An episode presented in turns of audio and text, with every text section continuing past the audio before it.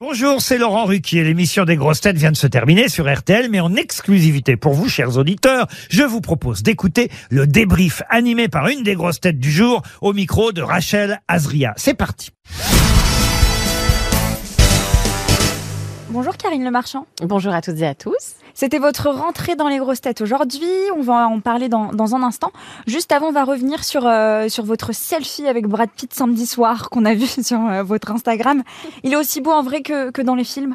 Il est aussi beau parce qu'en plus il a la voix, il a une belle voix grave et il est classe. Hein. Vous avez pu échanger un petit peu avec lui? Non, juste deux secondes, non. Mais c'est déjà ça. C'était marrant quoi en fait. On va parler euh, aussi de votre actualité. Vous avez euh, été élue animatrice préférée des Français pour l'année 2022. C'est quoi le secret à votre avis pour euh, le devenir et le rester? Parce que c'est pas la première fois. Ah, je sais pas comme à quoi c'est dû le secret. euh, C'est un peu bateau de dire qu'il faut être sincère et je pense qu'il faut se faire les choses sérieusement et pas se prendre au sérieux. Et quand on agit avec le cœur, on a un retour quand même. Qu'est-ce que vous avez ressenti quand vous avez vu ce, ce sondage sortir? Bah, je suis contente, mais je m'accroche pas trop à ce genre de choses parce que je trouve que c'est dangereux. Le danger, le danger, c'est à chaque fois qu'on fait quelque chose, après, c'est de se poser la question est-ce que ça va plaire ou pas plaire? Et euh, moi, j'ai jamais pris ce propos-là.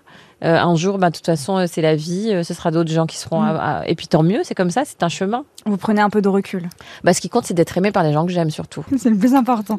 Karine, vous avez une actualité très chargée. Qu'est-ce que les grosses têtes vous apportent quand, quand vous y euh, participez? Ah, c'est une ambiance, c'est une, c'est une, c'est une communauté de gens complètement différents, tous quand même avec un talent. Euh, donc, je, je, je ne cesse d'admirer, bah, par exemple, Sébastien, sa répartie à chaque fois me scotch.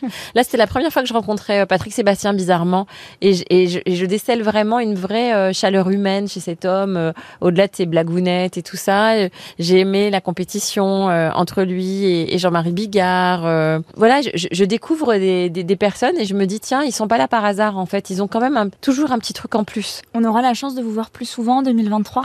Mais ça dépend de Laurent. Euh, je reviens demain déjà. Je reviens aussi fin janvier. C'est vrai que euh, moi j'attends qu'on me demande. Je suis pas quelqu'un qui demande à, à venir. Et puis c'est vrai qu'il faut de la place pour tout le monde. Et Mm. maintenant, euh, je sais plus combien on est quand même aux grosses têtes. Beaucoup. mais On est beaucoup, donc euh, j'imagine qu'il faut faire, euh, faut faire tourner un petit peu. Lundi 30 janvier, M6 diffusera la, la première partie des, des portraits des agriculteurs euh, de la saison 18 Oui, de L'amour est dans le pré. On est déjà à la saison 18. ouais. Ça passe Comme, très vite. comme la France a un incroyable talent, ce sera la saison 18 aussi.